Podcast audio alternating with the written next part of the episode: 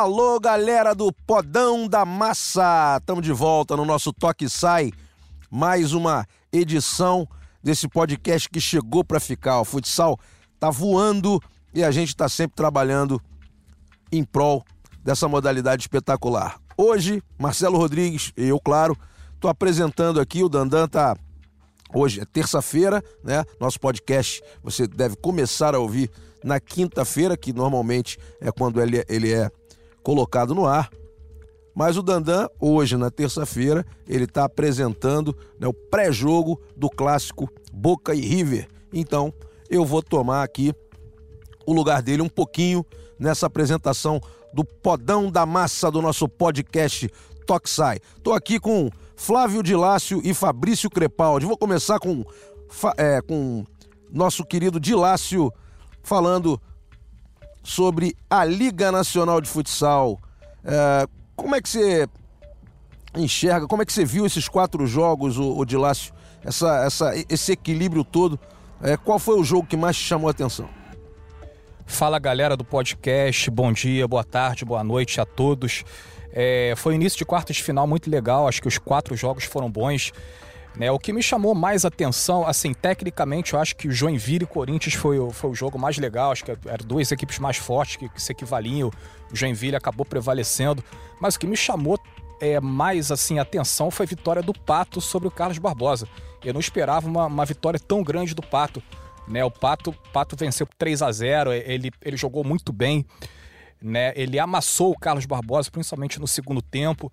Né? Teve uma, um erro aí de, de, arbitragem que vocês até falaram na, na transmissão, mas acho que com, mesmo com esse erro, o Pato teria vencer, vencido o jogo. O Pato fez um jogo muito bom contra o Carlos Barbosa. Eu acho que pode até mudar o prognóstico que eu, que eu tinha pensado para esse confronto. Eu acho que o Pato está muito confiante para o jogo de volta, né? Foi uma, uma vitória muito Vamos contundente, mas isso a gente pode pensar, porque tem, temos duas semanas aí Exato. ainda, né? De ato. Hoje ainda nós vamos falar muito sobre a Liga. Eu só uhum. queria que você desse essa, essa tua visão do jogo que mais você achou bacana. E aí vou falar também a mesma coisa com o nosso líder Fabrício. Fabrício Crepaldi está voando, né? No nosso, no nosso podão, no nosso bolão. É, Fabrício, um grande abraço para você. O jogo que mais chamou a atenção né, nessa, nessa rodada de ida nas quartas de final, Fabrício? Fala Marcelo, de Lácio, um abraço para vocês, um abraço para todos os nossos ouvintes. Sempre é um prazer estar aqui no Toque e Sai. Obrigado por lembrar da minha liderança do bolão, isso é sempre importante ser exaltado, né? Mas falando sobre a, falando sobre a liga, é, eu acho que o que mais me chamou a atenção, a, a, vitória do Pato me chamou a atenção pela maneira como aconteceu, de ter um domínio daquela maneira. Mas o Joinville e Corinthians, para mim, foi um jogo do altíssimo nível. O Corinthians teve boa parte das ações do jogo, mas não conseguiu ser efetivo na finalização, que é um problema do time desde o começo do ano. O William, o goleiro do Joinville, fez uma, uma partida sensacional. Foi um alto, para mim, um nível técnico altíssimo desse jogo. E já era de se esperar, por serem duas equipes de elencos espetaculares, duas das melhores equipes do país. Então eu destacaria Corinthians e Joinville. A gente teve a, a nota triste do jogo, né? Que foi a confusão, que eu acho que a gente tem que falar sobre isso um pouco mais para frente. Vamos falar hoje, Mas... vamos falar hoje mais tarde. Não, vamos, não, não, mais tarde, exatamente. Mas assim, pelo lado bom, o, o jogo que mais me chamou a atenção foi Corinthians e Joinville pelo nível altíssimo dos dois times o jogo inteiro. Maravilha, galera, maravilha.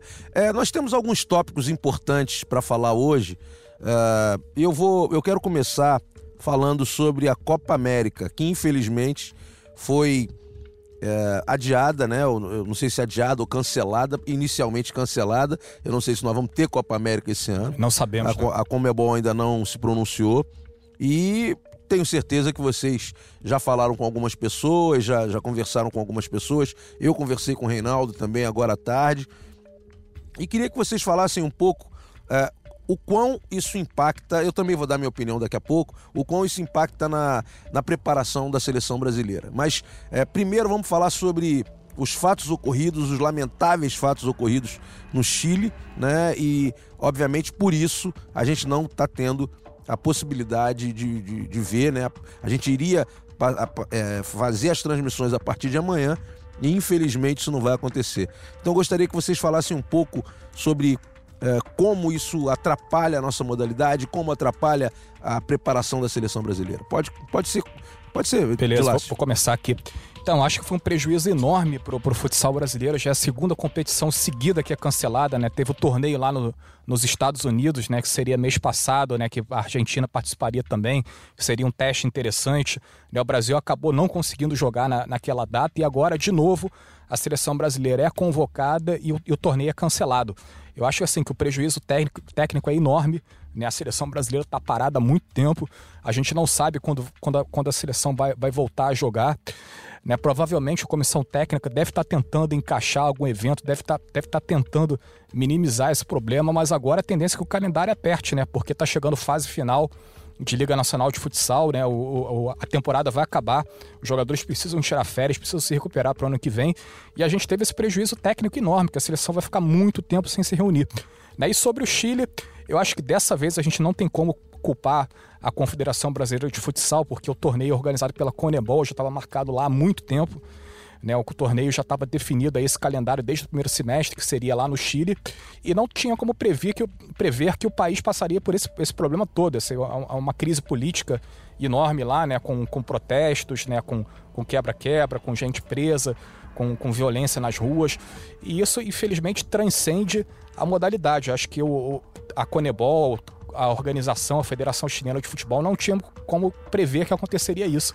E eu acho que, devido aos fatos, infelizmente, a, a, a, a melhor solução encontrada foi cancelar o torneio, mesmo porque todas as seleções é, participantes, a maioria não conseguiu chegar lá no Chile. Inclusive, assim, a seleção brasileira, a gente recebeu essa informação e os jogadores é, europeus né, convocados aí para essa Copa América, eles não conseguiram chegar até o Chile.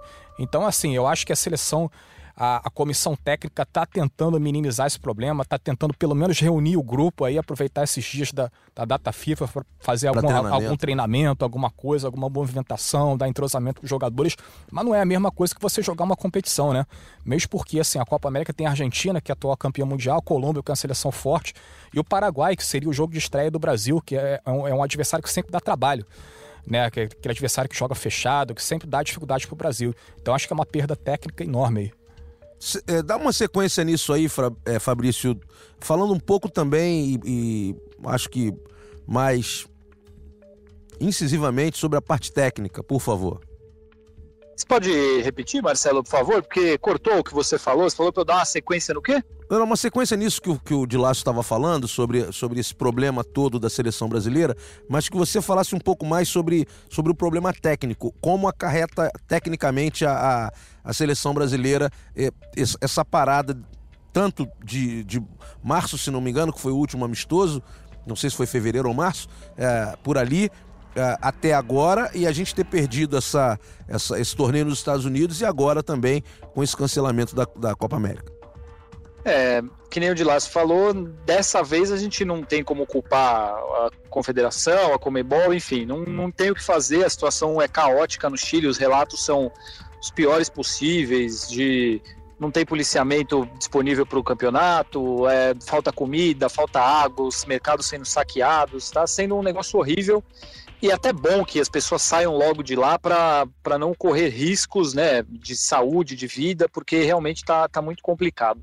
A parte técnica é uma perda gigantesca, justamente por isso que você falou. O Brasil se juntou para jogar aqueles amistosos contra a Polônia e Sérvia em março ou abril, se eu não me engano.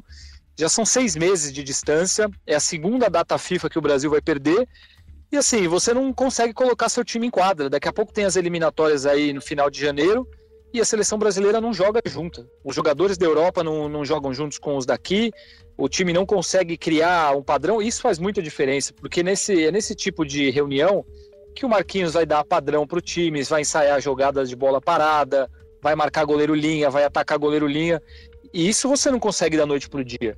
Você precisa de tempo de treinamento, você precisa de que os jogadores estejam né? juntos, entrosamento. É, é uma perda gigantesca, é assim, até preocupante pensando no, no, no Mundial, porque é uma seleção que não se reúne. É, ficar. A próxima data FIFA, acho que é no começo de dezembro. Ficar de março a dezembro sem jogar, sem treinar junto, seria uma perda irretocável, irreparável, na verdade, para o Brasil. A confederação está tentando ainda que os jogadores permaneçam juntos. Não sei se vem para o Brasil e faz período de treinamento. Até conversei com o Marquinhos Xavier, falei da possibilidade de pegar a Argentina e fazer amistosos, amistosos aqui no Brasil ou lá. Ele falou que essa é uma possibilidade também. Algo tem que ser feito porque é uma data FIFA enorme, são 10 dias, é, então não faltam dias para se trabalhar.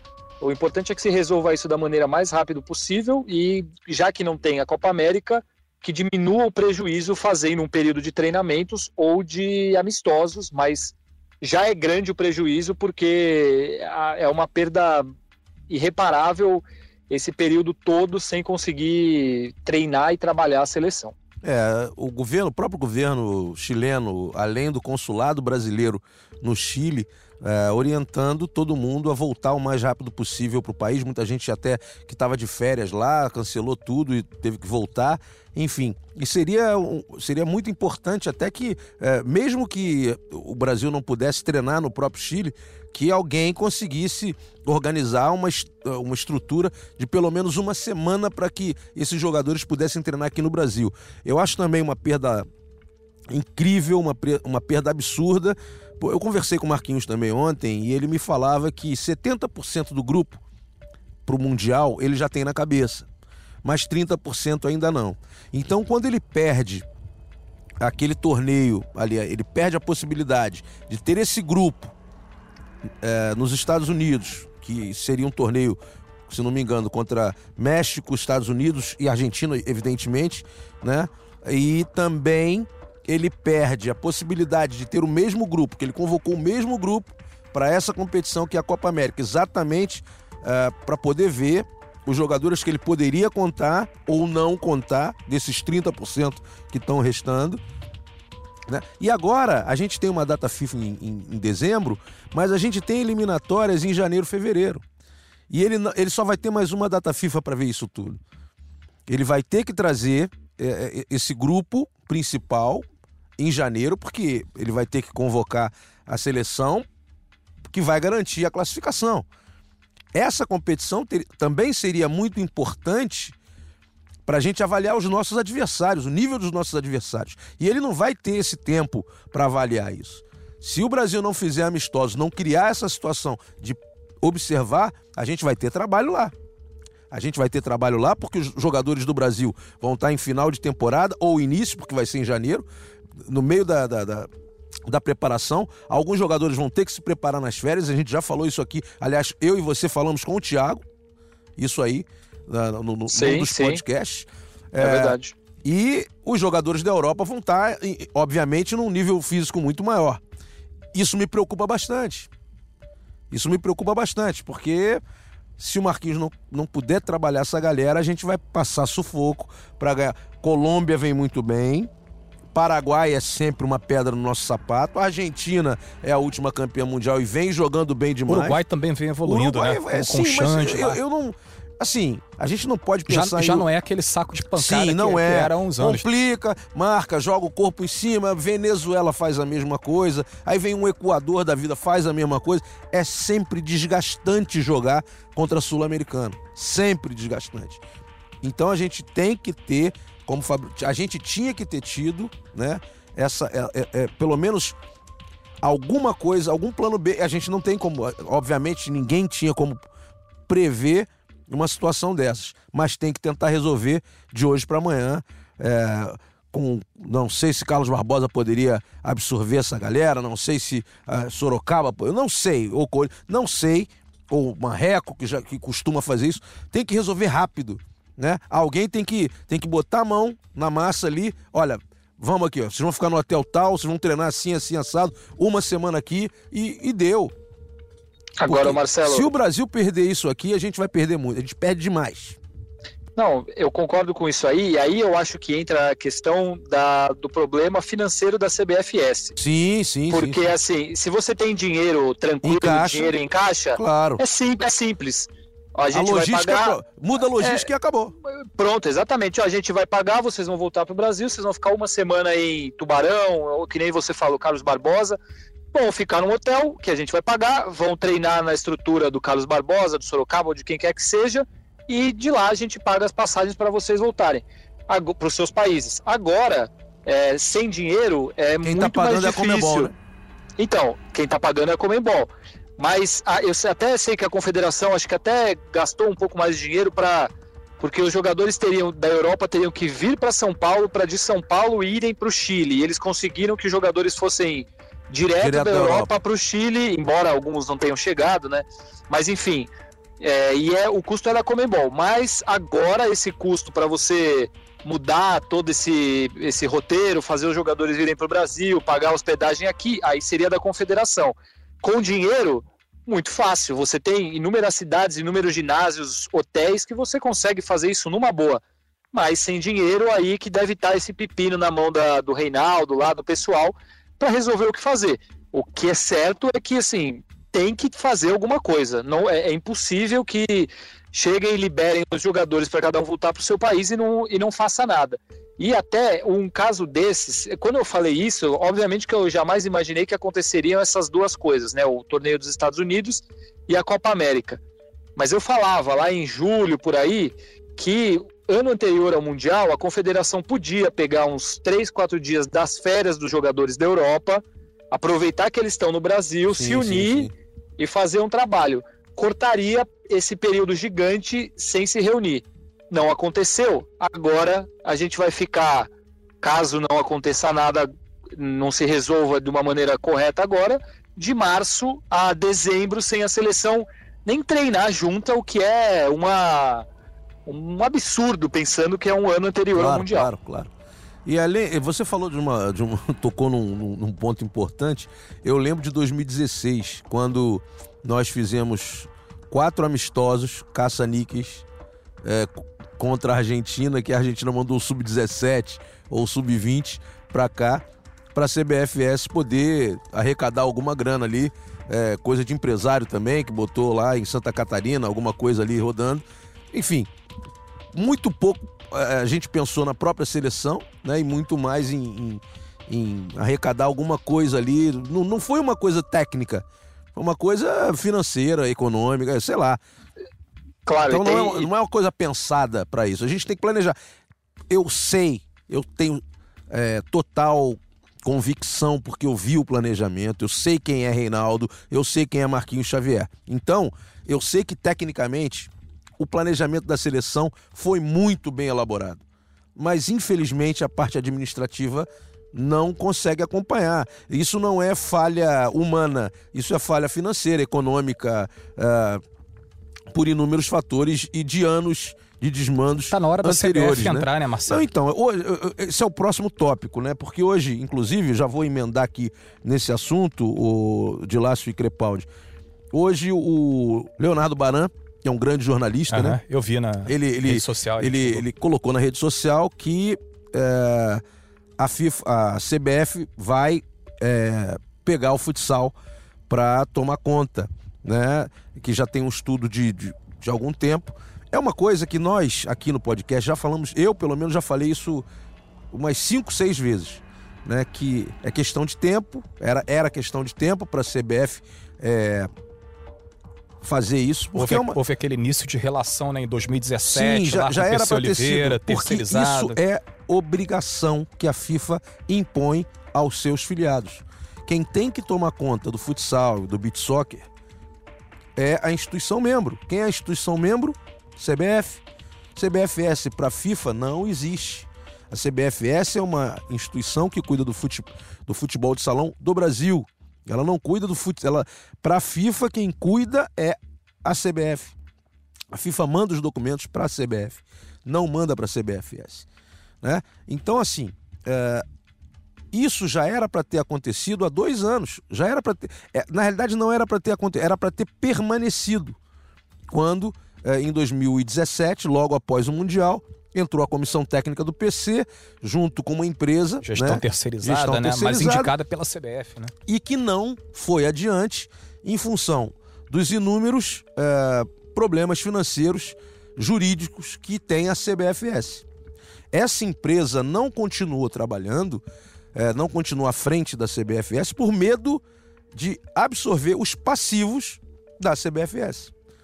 Então, o corpo jurídico dessa empresa, isso eu apurei, corpo jurídico de, dessa empresa preferiu é, tirar o, o, o, pé do acelerador. Olha, nós não vamos abraçar isso aqui porque tem um, um, um problema jurídico. Enquanto isso não for é, resolvido, a gente não pode assumir esse, esse, esse passivo que é imenso, né?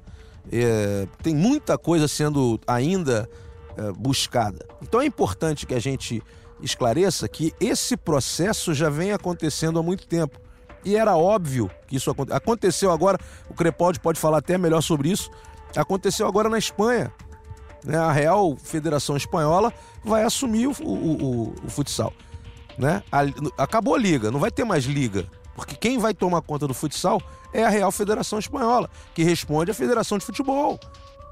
Existe um departamento, a seleção espanhola de futsal, ela, ela, ela tem um departamento dentro da, da Federação de Futebol da Espanha.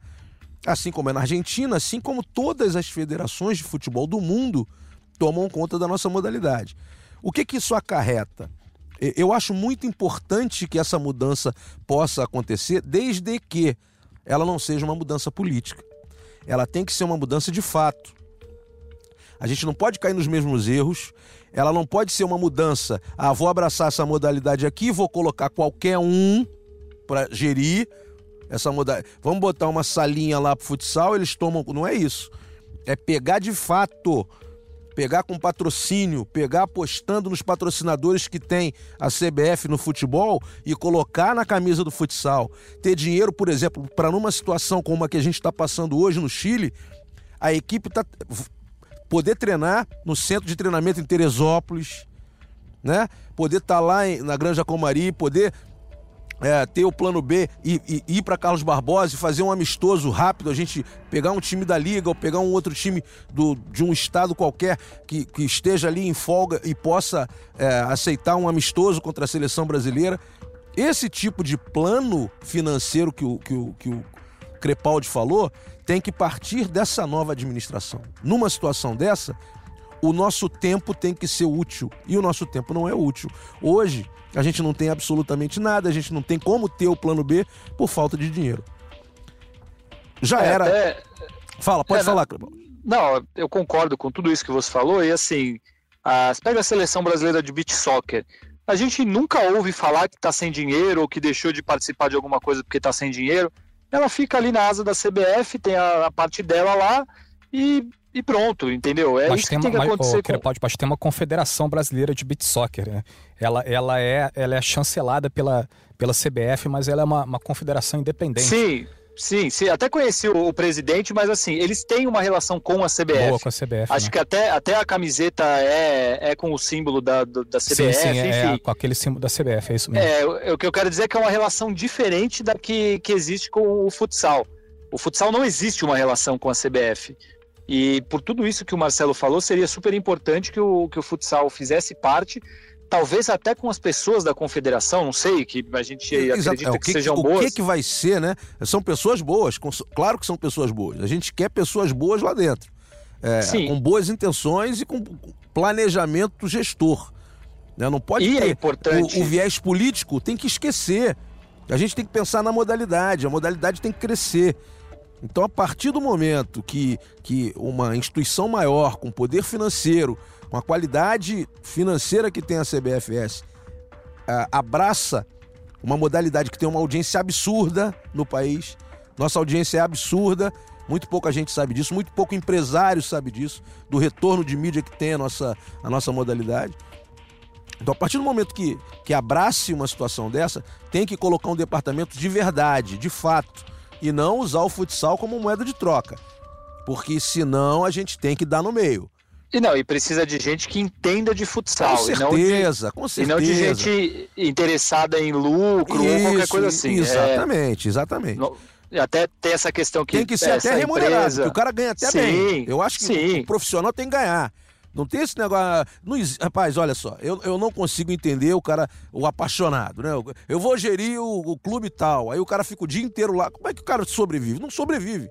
Então ele tem que ser profissional. Para você cobrar alguém, você tem que pagar alguém. Pague bem ao seu funcionário para ele te dar retorno, porque aí você pode cobrar dele. Se ele não te der retorno, você manda o cara embora. É óbvio, pode acontecer comigo ou com qualquer um de nós. Se alguém ficar no chinelinho aqui, o que, que vai acontecer? Rua, amigo.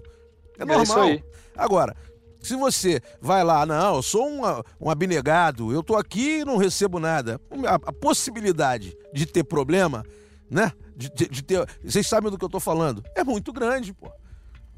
Ou de pelo menos ter desconfiança. Eu não tô falando de nenhum dos. dos pelo amor de Deus, que fique muito claro. É, eu sei a, a, a, o trabalho que é feito na CBFS, das pessoas que estão lá. Mas eu também sei de pessoas que estiveram lá muito tempo que falavam isso e a gente sabe a história, o final que teve. Então a gente tem que ser profissional nisso, tem que profissionalizar o negócio. Então a gente precisa de gestor, a gente precisa de gente que trabalhe de verdade com amor à modalidade.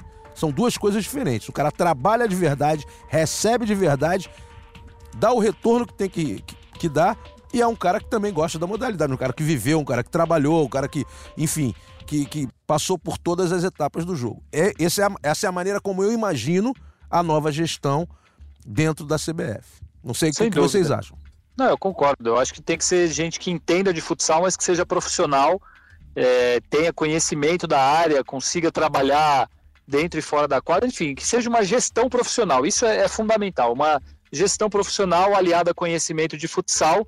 Acho que é um caminho para seguir nisso. E eu acho que a gente tem vários exemplos aí de gestores no futsal brasileiro que que fazem um ótimo trabalho. Nem vou citar nomes para não ser injusto com ninguém, mas em vários clubes há, há excelentes gestores. Então, isso deveria ser, ser levado em consideração. Seria um primeiro passo para você ter gente que entende de gestão e entende de futsal. Até uma coisa boa no meio de tudo isso, a, a seleção brasileira, caso ela classifique para a Copa, que é o que a gente imagina que vai acontecer, tem, eles têm um período de treinamentos já praticamente acertado de 14 dias na Polônia antes do Mundial. É aquele período que a FIFA dá para a seleção se preparar. A seleção deve fazer essa preparação na Polônia, é, bem perto ali da Lituânia, pega um ônibus e anda 200, 300 quilômetros, já chega na, na, onde vão ser os jogos. Então, pelo menos já tem essa preparação acertada que no, no 2016 foi em cima da hora, apareceu Francisco Beltrão ali como opção e e foi em cima da hora, agora pelo menos tem essa, essa parte da Polônia já previamente acertada para a seleção se preparar antes da Copa do Mundo. Maravilha, maravilha. Falamos bastante de seleção brasileira.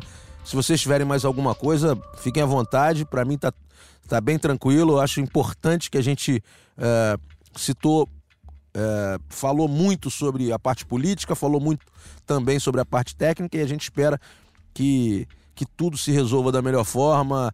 É, até quinta-feira, né? De repente, no dia que a gente vai estar tá colocando no ar o podcast, as coisas se resolvam e a gente pode, é, possa aí, perdão, é, nas redes sociais dar alguma outra notícia boa é, pro, pro nosso futsal.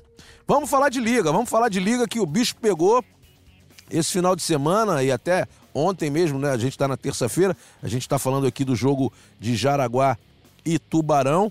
E aí, jogo a jogo, me ajuda aí, eh, de lá, se você que está sempre ligado na internet, você que é o cara da, das 852 mil matérias por semana. Quer que fale todos os resultados um, aí? É, um vamos jogo lá. a jogo, vamos, vamos avaliar jogo a jogo? Cada um vamos, fala um pouquinho jogo, jogo. sobre cada jogo. Eu, eu comentei todos eles, vou falar por último, mas eu vou deixar vocês falarem um pouquinho. Hoje o comentarista é aqui do meu lado o meu querido Dilácio e lá em São Paulo meu querido Crepaldi. Então vamos nessa. Então, no sábado a gente teve duas partidas. O Pato meteu 3 a 0 no Carlos Barbosa de manhã. Você começou falando desse jogo, mas é. segue falando desse jogo aí. O que que te, que que te fez chamar atenção no Pato e o que que fez, e que que houve aí com o Carlos Barbosa? Me chamou a atenção a aplicação tática do, do Pato, né? Eu acho que o Pato tá, tá encarnando muito bem o espírito copeiro, tá sabendo jogar mata-mata, utiliza muito bem o fator casa, ele tem uma torcida fanática que, que incomoda muito o adversário, que canta é, o tempo todo, que pressiona, pressiona bastante. Acho que o adversário acaba sentindo um pouco isso. Eu acho que tecnicamente o Carlos Barbosa tem uma equipe um pouco melhor que o, que o Pato, mas é, enquadra no, no, sábado passado, que se viu principalmente no segundo tempo, foi um domínio grande assim do, do, do Pato, né? O 3 a 0 né? Foi um, um placar contundente. Eu sei que o confronto está em aberto ainda, né? Se o Carlos Barbosa venceu o segundo jogo em Carlos Barbosa, que tem boas chances de, de, de, de, de acontecer isso, vai para prorrogação, aí a prorrogação é um jogo completamente diferente. Mas assim, me chamou a atenção o desempenho do, do Pato, assim, jogadores se doando em quadra, jogadores se multiplicando em quadra, é, o time encarnando bem esse, esse espírito do mata-mata, como foi ano passado, né? Ano passado isso acabou resultando em título, uma campanha parecida com esse ano, que o Pato é, decidiu todos os mata-matas fora de casa, né? Ele, ele, jogava primeiro em casa, vencia, geralmente ou perdia ou empatava fora e, e acabava faturando aí a, a, a, classificação. Então, assim, me chamou muita atenção assim, a aplicação tática do, do, do, Pato, né? O trabalho do Sérgio Lacerda também é muito bom. O Pato teve uma, uma crisezinha no, no, início da Liga Nacional, ele começou com uma campanha ruim, a gente até debateu isso aí em podcast, né? Que o, o Pato tinha perdido muito, alguns jogadores importantes aí no início da temporada. Mas o time se refez, né, se acertou, ele tinha alguns remanescentes importantes, caso do, do goleiro Johnny. Inclusive, pô, o Johnny fez uma partidaça aí no sábado. Pô, eu vi uma defesa incrível, um lance que o Valdim, na, na, na, na ocasião que ele estava com o goleiro Linha, ele tabelou, entrou cara a cara com o Johnny, sozinho, ele e o Johnny. Ele bateu no canto e o Johnny conseguiu fazer a defesa. Eu acho que o Johnny está vivendo uma fase incrível. Inclusive, eu acho que já é já é momento do Johnny passar a ser reconvocado para a seleção brasileira. Eu vejo ele como um dos três melhores goleiros do, do futsal brasileiro. Ele é, um, ele é um cara de personalidade, né? Ele é, ele é um cara que, que às vezes é, fala bastante assim na, nas entrevistas. Ele fala o que está incomodando, né? Ano passado ele na, nas finais contra o Atlântico ele questionou muito assim a postura do, do Atlântico fora da quadra, as, as pressões as, é, assim que, que, que as diretorias de, de, de um clube estavam jogando para o outro, para o outro, né? Que, questões extra quadra aí que é, não queriam deixar a torcida do Pato entrar, né, houve problemas de logística, ele foi e botou a cara no microfone e falou contra tu, tudo isso. É, mas o Johnny é um cara de personalidade, é um cara que se agiganta em quadra, que está numa fase incrível. E, inclusive, Toca um cavaco de primeira, né? Brinca é, no cavaco. Também, ainda tem isso. Inclusive, assim, ele ficou de fora dos dois últimos mundiais, né? O Mundial de 2012, inclusive, ele foi muito convocado naquele ciclo, né? Ele foi campeão da Liga Nacional pelo Santos em 2011, mas acabou perdendo espaço ali na reta final. O Franklin cresceu e acho que acabou prevalecendo a confiança no Franklin pela questão dos pênaltis, né? Ele tinha sido herói sim, em 2008, sim, sim. Né? Aí os goleiros foram o Thiago, primeiro goleiro, Guito, segundo goleiro, e optaram por levar o Franklin por causa dos pênaltis. Aí com isso o Johnny acabou sobrando. Mas acho que de repente o Johnny pode o Johnny, ser olhado o Johnny é um grande goleiro. Nesse o Johnny é um grande goleiro. Eu, eu sempre acho que uh, a gente tem que levar um goleiro que pegue pênalti. Eu, eu, eu penso dessa forma. O Johnny pode ser o segundo goleiro ou o primeiro goleiro, não tem problema. Ou, sim, ou até o terceiro goleiro, porque ele talvez pegue pênalti ou treine pênalti. O goleiro tem que pegar tudo, né mesmo? Não tem essa. Mas é um, um desafogo com pé muito bom. É um goleiro que faz uma temporada extraordinária. Algumas temporadas ele vem muito bem. Tem muita personalidade também. E tá na briga. Com certeza ele tá na briga. Crepa, fala um pouco sobre esse jogo do Pato. Você viu, né? Eu vi, foi o que eu, eu não consegui ver inteiro, eu não, não, Tava inclusive não, me, não me alongar muito, não tinha compromissos pessoais com a patroa, né? Aí, tava. É, é, Bom, mas, pronto. Pois é, mas é, sem dúvida. Na verdade, até tive um casamento na hora com ela, então foi, foi difícil de assistir, mas eu consegui assistir uma parte do jogo. Depois vi os melhores momentos. É, o, o Dilácio, para mim, foi perfeito no que ele fala, quando o time parece que aprendeu a ser um time copeiro desde o ano passado joga em casa e não vinha bem em casa nessa Liga Nacional, mas na hora que chega no mata-mata o time cresce muito em casa. E eu acho que essa questão do encaixe que aconteceu, o Lacerda acho que falava muito sobre isso também, que foram muitas mudanças. Então ia demorar um pouco para o time encaixar e parece que isso aconteceu agora na reta final, que é quando precisa. Acho que não está nada definido, óbvio, me chamou a maneira como o, o Pato conseguiu dominar o jogo, mas é um time que é difícil de ser batido em mata-mata. Impressionante como esse time é forte no mata-mata desde o ano passado. Deu mais uma prova disso agora. Vai ser um jogão é, na volta, muita pressão lá em Carlos Barbosa também.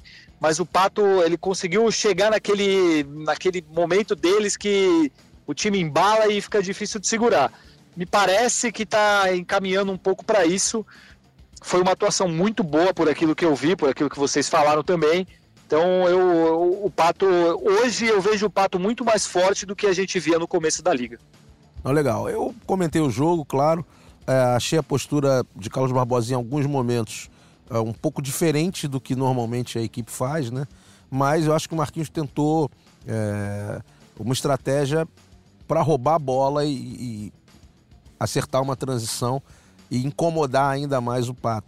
E no momento que estava conseguindo fazer isso, ele até ele tinha tomado um gol, ele pede tempo, ele fala para a galera ter esse, esse, essa postura, saiu o segundo gol. E quando saiu o segundo gol, o time se perde um pouquinho, acabou tomando o terceiro naquele lance do, do Darlan, que na minha opinião houve a falta. E aí o time acabou perdendo a partida. É, acho sim que o Pato está no momento realmente de encaixe, como vocês falaram, uma, uma estrutura muito bem feita. O Lacerda é um treinador que ele é, ele é ele é energia pura, ele é, é direto, é o tempo todo ele vibrando. É, é isso passa para o atleta, ele é pilhado o tempo todo, né? Ele está no 220 o tempo todo e as equipes dele são assim. Então, quando a equipe consegue é, pegar esse conceito, sem ultrapassar o conceito, sem passar um pouquinho do, do, do, da linha tênue que é, e consegue executar a parte técnica e tática dentro daquilo que ele, que ele coloca como, como, como energizado ali, como, como essa pilha, como essa vontade, com essa.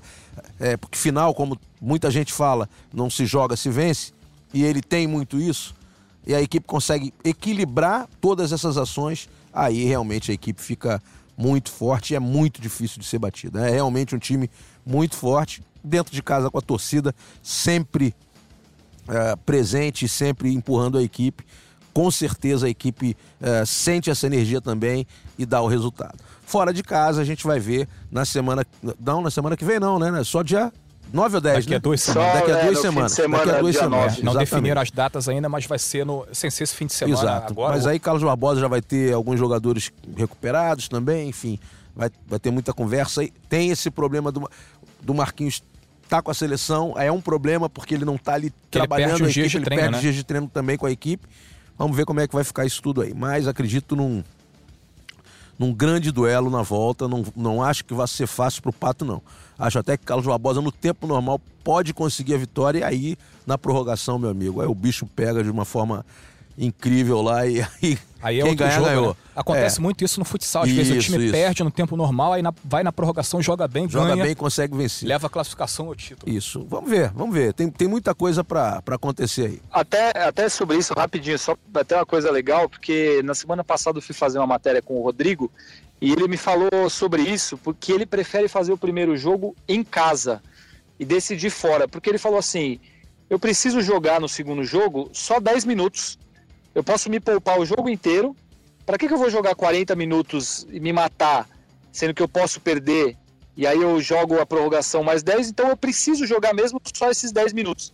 Por isso que eu acho que acontece um pouco de muitos times perderem no tempo normal e ganharem na prorrogação, porque é, pensando friamente, realmente é isso. É, o, o time que vai com a vantagem da vitória no primeiro jogo, ele não precisa ganhar o jogo, ele precisa ganhar nos 10 minutos finais ali, ele só precisa jogar esses 10 minutos. Empatar, na realidade. É, não, aí é. Se ele conseguir. É, se ele tiver a campanha, É. se ele tiver a melhor campanha, mas mesmo assim, é, ele pode se esforçar durante 10 minutos, sendo que o outro time já se esforçou muito durante 40 para ganhar deles. Então, até faz sentido isso, eu nunca tinha parado para pensar. E até o Dilas falou que tem acontecido muito isso, e é, pode ser um reflexo do- dos times certeza, focarem mais na certeza. prorrogação, né? Com certeza. Vamos pro segundo jogo? Campo Mourão Bora, 2, Sorocaba 2, jogo foi sábado à noite. É, o Sorocaba saiu na frente, Campo Mourão virou para 2 a 1 e Sorocaba empatou. Né, foi assim, como, como o placar traduziu, foi um jogo equilibrado, né? É muito difícil para os adversários que jogam contra Campo Mourão jogar lá dentro. Né? É, um, é um ginásio assim, eu, eu classificaria como um ginásio assim mais acanhado, assim, porque ele é mais apertado, né? É, e o Campo Mourão usa muito bem esse fator, esse fator casa, né? Ele inclusive assim chegou, né? Chegou longe nessa Liga Na- Nacional de Futsal graças ao ótimo desempenho em casa. Ele foi praticamente imbatível na quadra dele na, na primeira fase. E, e eu acho assim que Campo Mourão jogou a, a vida dele nessa partida, né? Fez aquele jogo intenso que ele sempre faz aí dentro de casa, só que contra um adversário muito forte, né? Um adversário acostumado a decidir, né? O atual campeão mundial interclubes e um time que vem mordido da perda do título paulista na semana passada, né? O Sorocaba perdeu um título pro Corinthians em casa, uma derrota marcante, 6 a 2 final do, do Campeonato Paulista, né? Uma derrota marcante que o- fez o Sorocaba ficar mordido para esse restante temporada. Acho que o Sorocaba vai buscar esse último título aí, o título nacional da, da Liga Nacional de Futsal, que ele não conquista desde 2014, o primeiro ano do, do clube. É, o Sorocaba vai buscar esse título com todas as suas forças. E eu acho assim que por o jogo da volta, é, o Sorocaba tem o favoritismo, né? Por ser uma, uma equipe mais experiente. É, mas assim, o Campo Mourão é uma equipe que tem que ser respeitada, né? Uma equipe que vem fazendo uma, uma, uma grande temporada. É, mas assim, eu aponto o Sorocaba como favorito nesse, segundo jogo aí. Não, maravilha, maravilha. Crepa, fala um pouquinho desse jogo aí. Eu queria valorizar justamente a experiência do time do Sorocaba. É um time que está sabendo jogar com, com regulamento, entre aspas, porque no primeiro jogo foi assim: aquele gol que fez contra Marechal Rondon, faltando 3 segundos, foi totalmente decisivo para o jogo da volta. Foi, levou o empate para casa e em casa foi, foi ali ganhou até com tranquilidade. Agora eles conseguiram fazer a mesma coisa. Seguraram um time muito bom em casa, o Campo Mourão é muito forte jogando lá em Campo Mourão e conseguiram arrancar o empate. O Leozinho fez uma jogada individual, um jogador espetacular, está cada vez melhor. E é um time muito experiente. Eles parece que eles sabem como jogar, sabem segurar o jogo quanto precisa. Foi assim no, no Mundial Interclubes, tem sido assim nessas decisões da Liga Nacional. Eu acho que, que é um time que ele chega muito forte por conta disso, muita experiência. Sabe, aquele time que você acha que não vai, não sei o quê, mas os caras são bons, são experientes e conseguem fora, ganhar em casa. Eu acho que isso tem que ser muito valorizado. O Sorocaba conseguiu montar um time muito muito forte, mas muito experiente, muito consciente daquilo que, que precisa fazer e tem conseguido fazer isso cada vez mais. O Campo Mourão, eu acho que foi o resultado é uma derrota para o Campo Mourão, porque a força do Campo Mourão principal é jogando em casa. Se saísse dali com uma vitória, vinha para o segundo jogo com uma, uma força absurda. Agora ele vai ter que sair para jogar em Sorocaba. E eu não sei o quanto que esse time consegue buscar resultados contra times maiores, times muito fortes fora de casa. Então eu acho que o Sorocaba, o empate foi uma vitória para o Sorocaba. Óbvio, o Campo Mourão é muito forte, mas acho que o Sorocaba leva a vantagem de decidir em casa agora com esse empate que para o Sorocaba foi um resultado excelente. Maravilha. Então vamos ouvir o alemão, porque eu perguntei para ele. O alemão, o que, que você vai fazer para reverter a vantagem de Sorocaba na segunda partida? Já que o Crepaldi falou que é, é muito difícil para o Campo Mourão, e realmente é, né? Porque jogar em Sorocaba não é fácil. Vamos ouvir o que o alemão tem a dizer. Fala aí, alemão. Para o segundo jogo, a gente precisa se preparar muito bem, como nos preparamos para esse jogo. Sabemos do favoritismo da equipe do Magos, não tem por onde a gente esconder isso, até questão de, de investimento, do elenco, né, dos atletas que estão lá, né, do Ricardinho aí, que mesmo pouco tempo também de trabalho é, bicampeão mundial aí com o Magnus. É, eu vejo que os primeiros 10 minutos ali vão ser cruciais para nós ali de para conseguir sonhar de trazer essa classificação para Campo Mourão, né? de conseguir ter um equilíbrio. Mas eu tenho muita confiança, principalmente na equipe, no que a gente vem apresentando até agora. É, eu acredito que também a equipe do Magnus não já se dê como classificada. Né? Sabe que os dois jogos contra nós foram muito equilibrados, apesar de ter sido os dois aqui em Campo Mourão. E sabe do que a gente vem apresentando durante toda a Liga Nacional.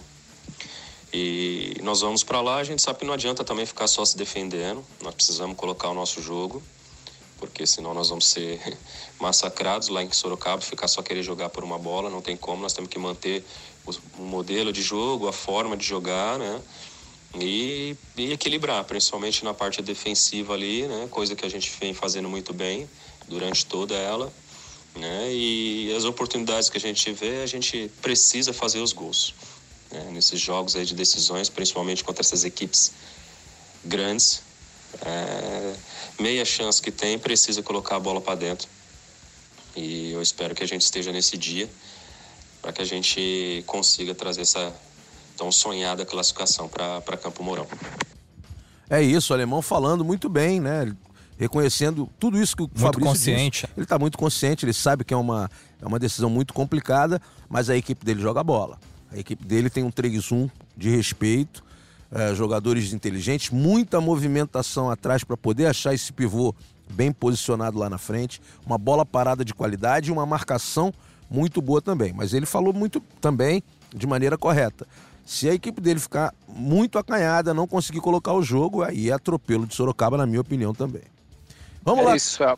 Fala, não, fala, só fala, completando, não, a completa aí. bola, para, bola parada do Campo Mourão é muito boa. Eles até fizeram um gol no primeiro jogo assim. No tempo É certo, uma, é, ele... é, é uma forma interessante de, de conseguir alcançar um resultado bom fora de casa. É, é essa bola parada do Campo Mourão é realmente muito forte.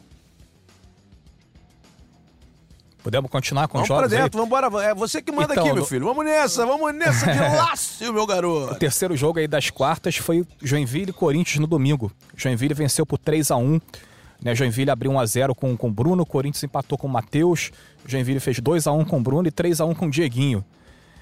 Né? Foi assim um jogo muito bom. Te- Tecnicamente duas equipes ótimas, duas camisas fortes, né? Dois clubes ligados ao futebol. O Corinthians é um time de massa, né? 20 milhões de torcedores, uma responsabilidade enorme. Né, o Corinthians que tem um título da, da Liga Nacional, mas a torcida quer sempre, que é o time chegando às decisões todo ano, brigando por todos os títulos possíveis do futsal. Né, o Corinthians veio é, de um título né, no, no, no meio da semana contra o Sorocaba, né, fora de casa, meteu 6 a 2 foi o segundo título do Corinthians na temporada, ele já tinha ganho a Supercopa no início do ano. Eu acho assim que o grande objetivo do Corinthians era o Mundial Interclubes, né? Que foi disputado no, no, no meio do ano. Ele acabou caindo lá pro, pro Sorocaba, né? Agora ele acabou dando o, o troco no, no estadual. Mas eu acho assim que é um confronto que está aberto, né? O segundo jogo no Parque São Jorge é, um- é o, vai ser uma partida totalmente diferente, né? O Corinthians tem vai ter essa pequena vantagem de decidir em casa, mas eu acho assim que nesse jogo 1 a vitória do Joinville foi justa. Né, o Joinville teve mais tempo de domínio aí na partida. O Bruno fez uma partida espetacular. Realmente jogou Inclusive, demais. eu Bruno brinquei jogou- na hora que se a gente tivesse um, um cartola do futsal, o Bruno teria imitado, porque ele fez dois gols e deu assistência pro terceiro gol do Dieguinho, né? O Bruno jogou muita bola mesmo. E outra coisa que eu gostaria de destacar é a sina do que o Dieguinho tem de fazer gols no Corinthians, né? Importantes. Ele foi carrasco do Corinthians jogando pelo Orlândia, né? E marcou de novo contra o Corinthians agora com a, com a camisa do Joinville. Esse cara gosta mesmo de fazer gol contra o Corinthians. Acho que o torcedor corintiano deve ter pesadelo aí com, quando vê que vai enfrentar o, o Dieguinho e certamente ele vai enfrentar muita pressão aí no, no jogo de volta no Parque São Jorge. E como eu falei, eu acho que tá em aberto ainda, né? O Joinville saiu na frente aí nessa, nessa decisão, mas eu acho que são dois times que se equivalem, né? No início da temporada a gente apontou o Corinthians como favorito, mas aí o. Joinville foi, se reforçou, né? Trouxe Acertou. jogadores de, de nível, né? Hoje, o- hoje o Joinville tem um time de primeiríssima grandeza, principalmente depois da, da chegada do, do Dieguinho, chegou o Xuxa também, jogador de seleção, teve a volta do Jackson Samurai, que já está totalmente recuperado, já, já tá em forma, já, já tá voando, né? E eu, eu acho assim que tá totalmente em aberto, né? Vamos ver o que vai acontecer nesse segundo jogo. A previsão é que, que seja mais um, um jogão aí é, daqui a uma semana aí no, no Parque São Jorge. Maravilha. Eh, Crepa, antes de você falar sobre esse jogo, eh, eu fiz duas perguntas pro, pro Vanderlei Acovino e vou colocar só a segunda. A primeira pergunta ah, eu, eu fiz a ele sobre como é que ele via a, a, a situação da equipe dele não ter ido tão bem na primeira fase, né? Eh, e depois, hoje, né, ter, ter conseguido, no- no finalzinho da primeira fase, ter tido aquela arrancada e já no- no- nos mata-matas ele ter conseguido duas boas vitórias sobre a Soeva e essa boa vitória sobre sobre o Corinthians e ele disse que é, o equilíbrio é muito, foi muito grande na primeira fase e ele conseguiu acertar a defesa. A principal preocupação era a defesa. Basicamente foi isso que ele, que ele respondeu nessa primeira pergunta. E a segunda pergunta a gente vai ouvir aqui, que é exatamente ah, sobre o fato dele ter vencido essa, a importância dele ter vencido essa primeira ah, partida em casa e como é que ele vai eh, colocar a equipe dele, ou como a equipe deve se portar para conseguir essa classificação em cima do Corinthians. Vamos ouvir. Bom, em relação a- ao segundo jogo ali, claro que parte da estratégia, muitas situações, mas principalmente concentração, saber que lá eh, a pressão ela é muito grande, então a gente eh, eh, não, não dá essa possibilidade de desequilíbrio, principalmente o emocional, está muito concentrado, centrado, mesmo se as coisas não, não tiverem bem em algum momento da partida, é, porque a gente não pode ficar sentado num, num, placar de empate ali que a gente sabe, conhece e não é nossa característica também. A gente vai lá, como sempre a gente fez, buscar a vitória, mas sabendo que a gente vai ter uma equipe que vai nos pressionar, porque é uma equipe que precisa, principalmente num jogo normal, uma vitória para levar a prorrogação e aí sim a vantagem passa a ser do Corinthians.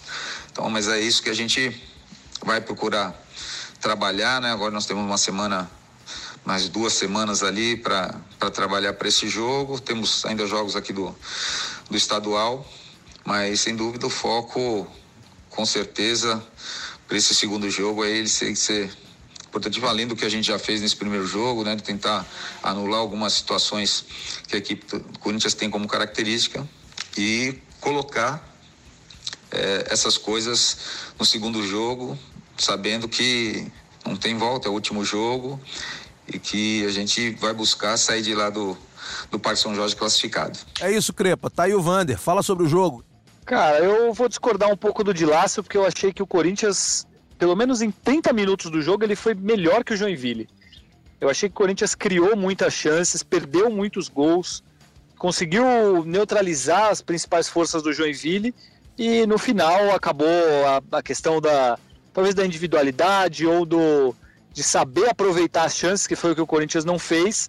Acabou decidindo para o Joinville, mas eu gostei do jogo do Corinthians, foi um jogo muito bom, o time criou muitas chances, dominou parte do jogo.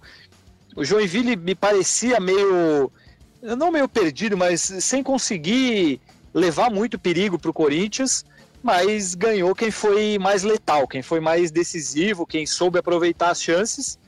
Acho que está tudo aberto, são dois times de um nível altíssimo. Corinthians estava desfalcado, não tinha o Batalha, não tinha o Caio. Então são jogadores que fazem diferença. O Joinville já estava mais completo. Jogar lá em Joinville é sempre muito difícil. Mas para mim é um, é um, confronto assim, qualquer coisa pode acontecer. Como o Corinthians podia ter ganhado lá, o Joinville pode vir e ganhar aqui em São Paulo. Foi muito um jogo muito bom, um altíssimo nível até a gente chegar na, nos momentos lamentáveis da briga que eu não sei se você quer falar antes aí sobre o jogo, Marcelo, e aí a gente, porque eu tenho uma, uma opinião sobre essa, essa confusão, essa briga, que eu gostaria de deixar aqui, mas se você quiser dar não, sua não. opinião sobre o jogo. Não, é porque é o seguinte, eu, te, eu tenho reparado, principalmente fazendo os jogos na, no ginásio ali do lado da quadra, virou uma mania entre jogador de futsal de querer dar porrada, de querer brigar um com o outro, de querer dar chegada mais forte, de deixar a perna, de deixar o braço. Isso tem acontecido muito, muito, muito. O, o, aquilo ali entre o Cício e o Murilo foi é um reflexo, foi um negócio que passou um pouco do limite do que vem acontecendo em todos os jogos. É mão para cá, é mão para lá, é chegada com o pé mais no alto e nas transmissões mesmo, várias vezes vocês falam sobre isso, a gente fala sobre isso de lances que, oh, pô, o lance do Batalha, até acho que não teve tanta intenção, que ele machucou, acho que o sim, Fernandinho. Sim. Ele não é um jogador violento, ele Isso. entrou de forma trabalhada ali, entrou duro, mas, entrou, mas é, entrou errado. Entrou mas errado, acabou... mas é que tá, mas é que tá, tem acontecido muito isso. Sempre esse pé a mais, esse braço a mais, é um querendo ser mais macho do que o outro, um querendo botar mais pilha, botar mais medo no outro. Nesse jogo do Corinthians e Joinville, então, foram vários os lances, vários, que o cara vai, é, briga, xinga, discute, e os caras são todos amigos, entendeu? Todo mundo se conhece, gosta. E é uma ficam coisa que joga. E... Ficam extremamente vestiário pilhados. Pilhado, né? Vestiário pilhado. Joga totalmente contra o futsal isso daí. Eu acho muito feio, eu acho muito ruim. Denigre, Por... denigre a imagem é... do esporte, né? E são jogadores que, que não precisam disso, jogadores que estão muito acima disso. São pessoas extraordinárias fora da quadra também. Quer dizer, Sem não é, aquele momento ali não é para aquilo.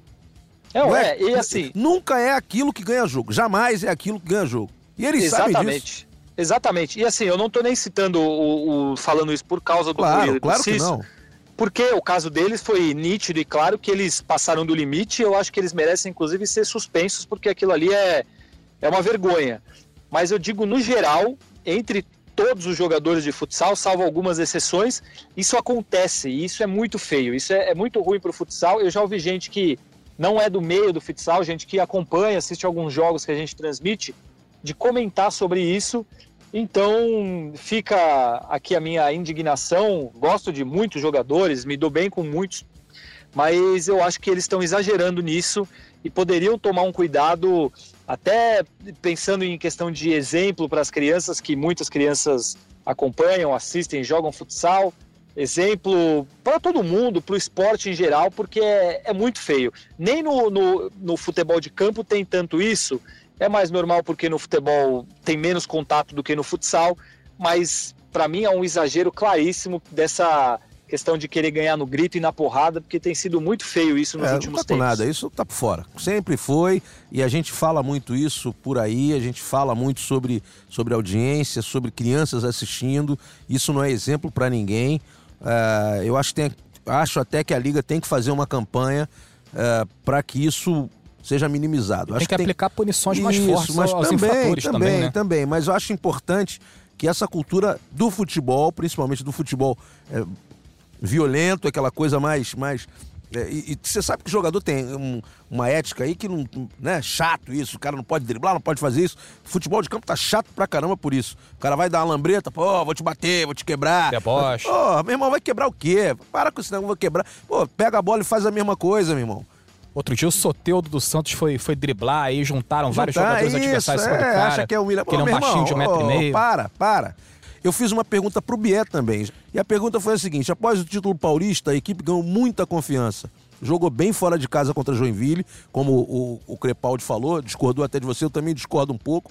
Acho que o Corinthians jogou muito bem e em alguns momentos Joinville foi melhor e conseguiu a vitória, merecida vitória, inclusive. Mas com a derrota e a desvantagem, é, a vantagem, obviamente, passou para Joinville. Como transformar essa desvantagem em vantagem novamente na partida de volta? Vamos ver o que ele falou.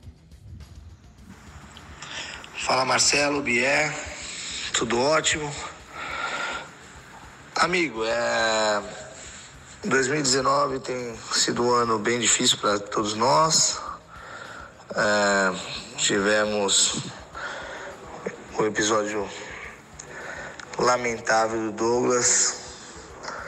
Dentro da nossa modalidade, não me recordo uma fatalidade como a que nós do Corinthians Futsal vivemos. É...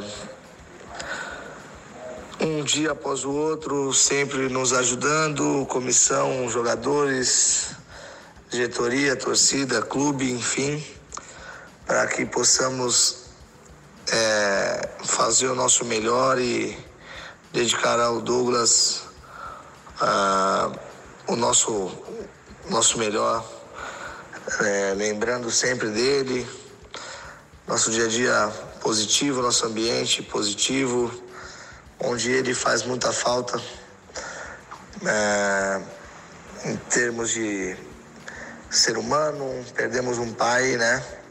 Perdemos um, jogador, perdemos um ser, um, ser humano, um grande amigo.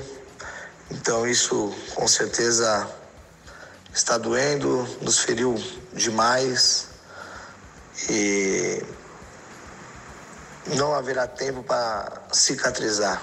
Essa é a verdade, meu amigo. Né?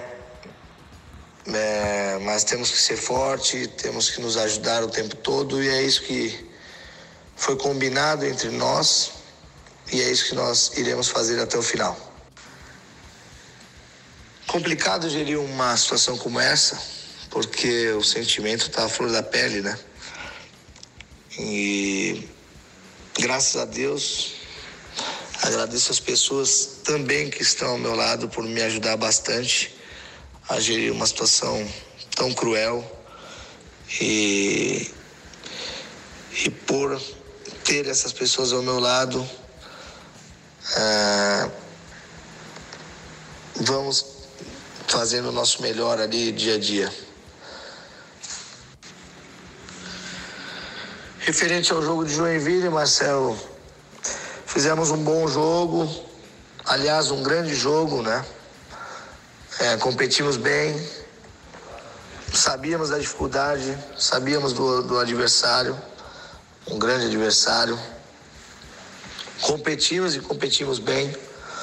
O William, em uma tarde inspirada, já vem há tempos que o William vem se destacando, né? É, e é um clássico, né? Duas grandes equipes e os detalhes definem é, o jogo. Méritos ao Joinville por aproveitar as oportunidades. É, agora é trabalhar cada vez mais, corrigir, conversar bastante, identificar o problema e atuar no próximo jogo da melhor maneira possível, deixar o nosso melhor dentro de quadra. É isso. O Bier falou e eu acho que ele tem toda a razão no que ele, no que ele explicou. Eu deixei um pouquinho do início da fala dele.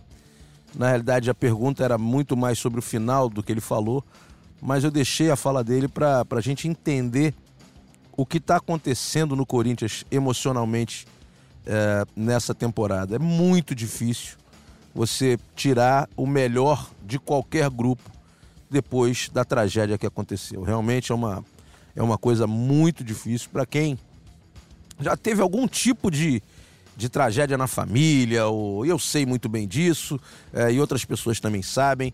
E mesmo quem não sabe fica chocado. Imagina um grupo de jogadores e de, de profissionais terem que trabalhar sem aquele teu amigo, aquele teu parceiro, aquele cara importante, não só dentro de quadra, mas fora de quadra também. Realmente é uma situação muito complicada. Vamos seguir o programa porque a gente precisa a gente precisa seguir, mas era importante é, essa fala do Bier, né, para esclarecer para todo mundo o quanto deve, o quão deve ser difícil para para essa galera tá, tá levando do jeito que tá levando, quanto, quanto deve ter sido importante também o título paulista, né? E, e, toda, e todo esse trabalho que ele vem fazendo. Então, vamos ver o que pode acontecer na próxima partida. A gente sabe que vai ser um grande jogo, que vence o melhor. Joinville, um time espetacular dirigido pelo Vander. E o Corinthians também, uma grande equipe dirigida pelo André Bier. De Lácio, vamos para a última? Vamos. Vamos nessa. Então, o último jogo foi Ontem, nessa, né? Foi nessa segunda-feira, segunda né? Também conhecido é, como. O programa como, vai entrar na quinta, hoje é terça, a gente como, tem que falar isso como assim. ontem, né? Joinville, ou, desculpa, o Jaraguá venceu o Tubarão por 4 a 2 jogando em Jaraguá. Né, jogaço, hein? Jogaço. Jogaço, hein? Jaraguá jogaço. abriu 1x0, o Tubarão empatou, o Jaraguá fez 2x1, o Tubarão empatou de novo, aí no segundo tempo o Jaraguá fez dois gols, se distanciou no placar e garantiu a vitória. Eu acho assim que a dinâmica dos gols traduziu mais ou menos o que foi o jogo, o jogo foi muito laicar, né? O Jaraguá começou um pouco melhor, aí o Tubarão foi, igualou, empatou, empatou o jogo, aí tiveram, tivemos chance para lá, chance para cá, o Tuba, aí o Jaraguá fez 2 a 1 um, o Tubarão foi, empatou 2 a 2 de novo. Aí, segundo tempo, prevaleceu a maior eficiência do, do Jaraguá, jogando em casa, né? O time motivado, né? O time vivendo uma fase. Compareceu, bacana. O time vivendo uma fase muito boa. E vale ressaltar o, o bom trabalho do Lucas Quioro, né? O cara mudou completamente Mudou. a equipe do Jaraguá, né? O time não vinha respondendo com, com o Ferret. Né? O Ferret teve a humildade de entregar o cargo, Sim, né? sim. Já, já que o, o, o time não estava pontuando, estava mal na tabela, chegou a ser o lanterna da, da primeira fase. Né? E o time se encontrou. O time tem jogadores interessantes, o Jé, que é um cara de seleção dos melhores pivôs do mundo, o 86, que é um cara que está lá há muito tempo. Rapaz, tem mais Que- gente, que é que é uma Tem o figuraça. João Neto, tem Costelinha, tem Richard, Rich- tem o esse Richard João o Guilherme Richard que o pode des- anotar, vai ser um dos melhores jogadores do Brasil. O Richard foi o destaque Pode do, ter do jogo de certeza segunda-feira, disso. inclusive, Foi. né? É o- belos gols, um de direita e outro de esquerda. O João Neto recuperado aí Muito bom 100% goleiro. depois de uma, uma lesão gravíssima aí que quase acabou com a carreira dele, né? Um- é um, um cara assim que é sensacional, um ótimo, um ótimo jogador, né? Um cara que está conquistando a torcida, né, do, do Jaraguá, mas agora temos o outro jogo lá em Tubarão, né? Tubarão que foi a sensação do, do início da Que goleiraço Liga o Nacional, Marcinho, hein? Nacional. Infelizmente se machucou, a gente espera que não seja nada de mais grave. Teve uma torção no joelho, chorou bastante durante a partida, no momento do, do lance dele ali.